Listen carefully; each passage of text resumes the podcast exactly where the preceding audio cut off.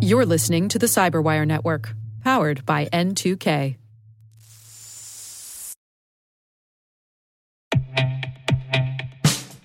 And now, a message from Cyberbit. Mastering cybersecurity is like mastering a sport. You build muscle memory through rigorous practice, then you train as a team to foster cohesion while operating under pressure. Like athletes, cybersecurity professionals thrive on hands on simulation. But traditional courses, certifications, and open source labs won't build you a winning team. You need Cyberbit. Cyberbit offers a hyper realistic simulation environment for your SOC, IR, and C suite to refine your skills, all using the market leading SIEMs, EDRs, firewalls, and WAFs they use every day. Cyberbit is offering Cyberwire listeners a free live fire exercise. Sign up your team now at cyberbit.com slash cyberwire.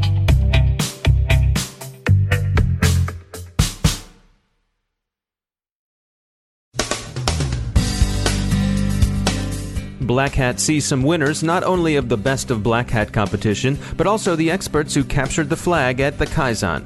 DNC hacks raise questions about U.S. voting security. Democratic senators call for hearings on Donald Trump's request that Russia find the 30,000 emails deleted from Hillary Clinton's State Department era homebrew server. China seems to be probing Philippine networks in conjunction with a dispute over territorial waters in the South China Sea. The Gozi banking Trojan is said to be headed for U.S. targets. Bitfinex is looted of tens of millions in Bitcoin. The real deal criminal market seems to be suffering from poor customer service, and no one quite knows what's become of the boss.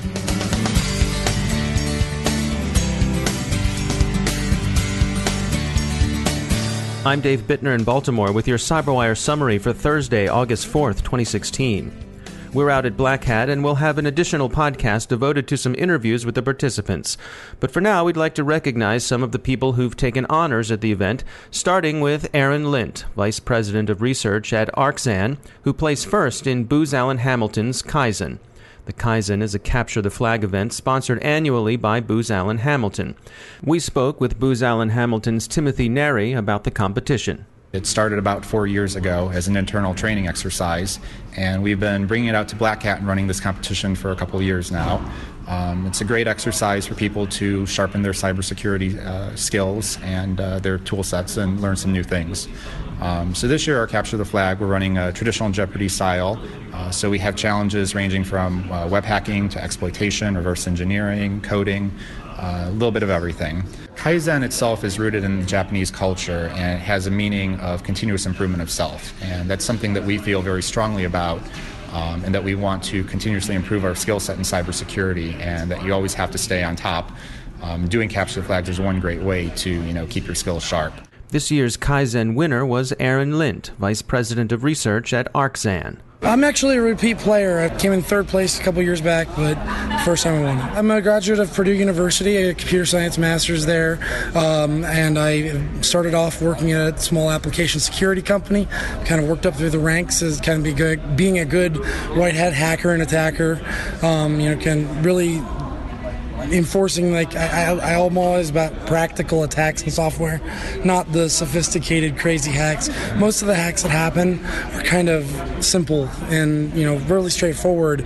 That's one of the things I think is misconception a lot of people have. And so these you know these competitions sort of highlight that fact and make it accessible to people. It's an excellent tool to learn. You know, it's an opportunity to sort of branch out in a safe space. You know, you're not on the fire line. Uh, you know, it's not your you know employment at risk, etc. So, you know, I always encourage people that are learning in InfoSec to play CTFs as many and as often as you can. I always find it very interesting that there's something new and you know, that you learn something new every time. That's why, you know, keeping fresh with these skills is really important. Congratulations, Aaron. Congratulations also to the winners of Dark Reading's Best of Black Hat, Deep Instinct, which was named Most Innovative Startup, Vectra, recognized as the most innovative emerging company, and Paul Vixie, founder and CEO of Farsight Security, named the most innovative thought leader. In the wider world, the Democratic National Committee complains that the FBI should have warned the DNC earlier that it was under cyber attack. Had they known, the DNC says, they would have been quicker to defend, secure, and remediate. The leaked emails from the DNC, the Democratic Congressional Campaign Committee, and the Clinton campaign, more of which WikiLeaks promises are coming, continue to stoke concerns about the security of U.S. voting systems. Homeland Security Secretary Jeh Johnson mulls publicly about designating voting systems as critical infrastructure, but observers see this as so far amounting to little more than an assertion of agency equities in line with the recently issued PPD 41, the President's Directive on U.S. Cyber Incident Coordination. Issues of technology, procedures, and above all resources remain to be addressed. Questions about former Secretary of State Clinton's homebrew server persist, and some Democratic senators are calling for hearings on Republican candidate Trump's invitation that Russia find and release Clinton's missing emails. Dispute over ownership of territorial waters in the South China Sea again finds expression in cyberspace. Chinese cyber units appear to be prospecting Philippine targets with spyware. F Secure has observed the Nanhaishu rat active in regional networks. North Korea is again actively engaging South Korean targets. Seoul is complaining that Pyongyang has been hacking emails of South Korean diplomats. Turning to the Islamic State and its online activities, it's long been noted that secure messaging app Telegram has for some time been one of ISIS's preferred means of communication. Unfortunately for the Caliphate, Telegram seems leakier than ever. Iranian hackers are said to have taken another run at the app and uncovered data, specifically including phone numbers, on some 15 million users. Whether or not one of their command and control channels has proven less secure than they'd hoped, ISIS and its competitors in jihad continue to work on their online inspiration of followers. Egypt's Islamic State affiliate takes to the internet to promise suffering to Israel. Boko Haram, in what amounts by jihadist standards to a charm offensive, goes online to promise more attacks on Christians, but reassures everyone that it will leave mosques alone. Pakistan's Al Qaeda and Taliban group seeks to inspire through the example of Osama bin Laden, whom of course they present as a martyr. In cybercrime news, U.S. banks and credit unions are warned that a fresh wave of Gozi malware infections is headed their way. Gozi is an evolved version of earlier banking Trojans. It's engineered to be stealthier than its predecessors, and it seems optimized for accomplishing fraudulent funds transfers. Bitcoin exchange Bitfinex has taken itself offline after losses that for now total somewhere between 66 and 72 million dollars. Trading is suspended until the exchange can clap a stopper over the losses, recover funds, and resume secure operations. Neither suspects nor the precise mode of attack are known yet, and speculation ranges from hackers to collusion by insiders. Digital Shadows has presented their study of the Russian web hosting service Deer.io, which further supports the general view that the service caters to online criminals.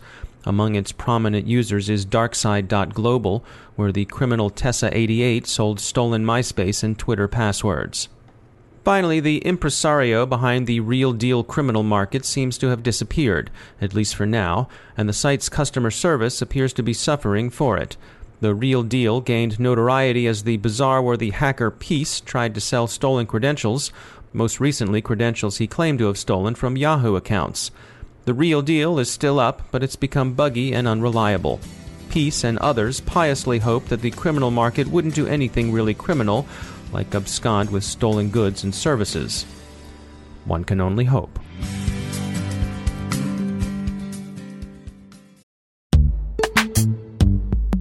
Every day, your IAM tech debt grows. Your multi generational services struggle to work together. Building an identity fabric can fix this. It makes all your identity tooling stronger and allows you to connect any app to any service you want to use with zero coding, zero maintenance, and zero app downtime. Strata's identity orchestration platform separates the identity logic from your applications so you can optimize existing IAM tools and manage them in a single control plane. Now, every vendor, standard, and architecture work together. In short, building your identity fabric means you can secure your non standard apps keep your complex access policies, retire outdated IDPs, and modernize in record time. So build your fabric with Strata Identity and get rid of tech debt for good. Visit strata.io slash cyberwire, share your identity priorities, and receive a pair of AirPods Pro. Offer valid for organizations over 5,000 employees. Connect today at strata.io slash cyberwire.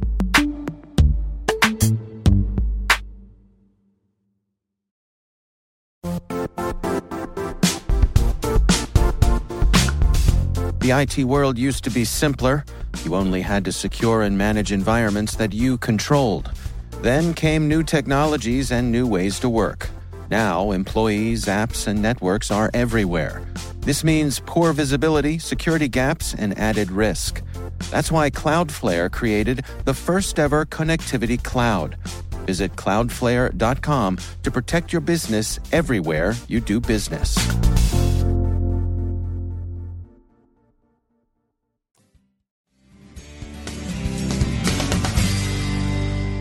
And I'm pleased to be joined once again by Dr. Vikram Sharma. He's the founder and CEO of Quintessence Labs.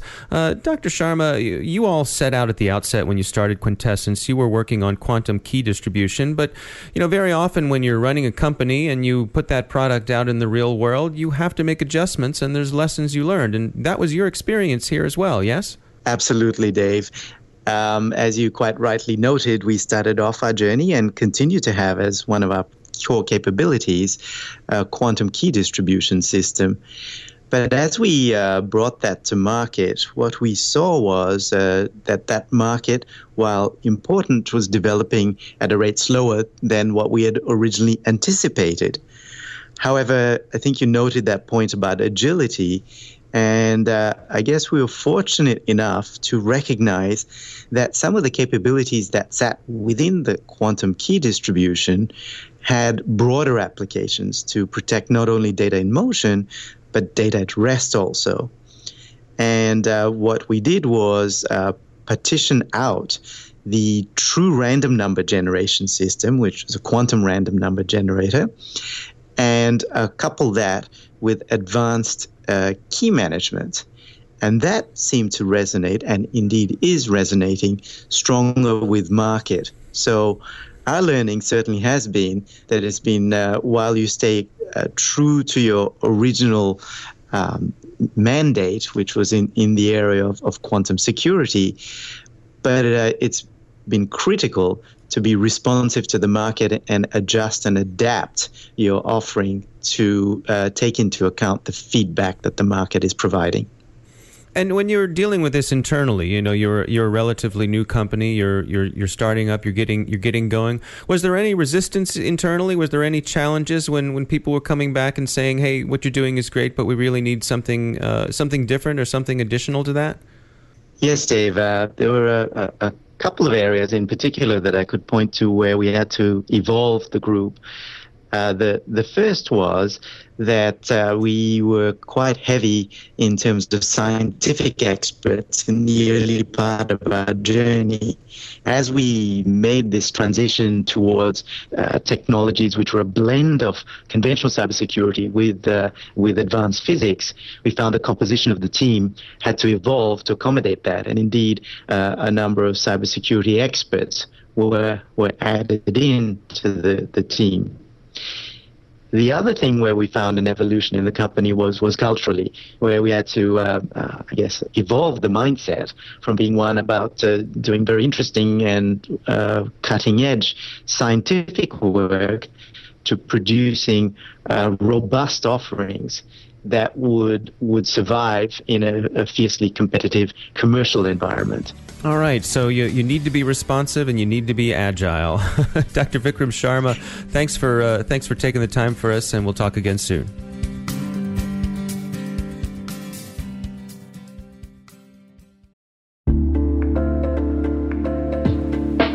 Are lengthy security reviews pulling attention away from your security program? With the largest network of trust centers, Vanta can help you streamline security reviews to win customer trust, save time, and close deals fast. Proactively demonstrate security by showcasing key resources like your SOC 2 or ISO 27001 and provide real time evidence for passing controls. And when a security questionnaire is required, Vanta takes the first pass for you. Visit vanta.com/cyber to take a self-serve tour. That's vanta.com slash cyber.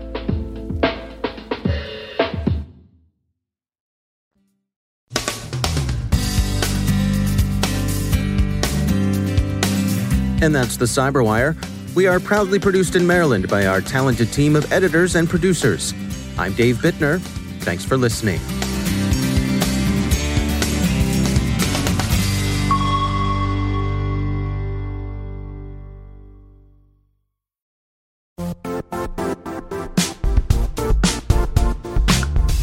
And now, a word from our sponsor, Zscaler, the leader in cloud security.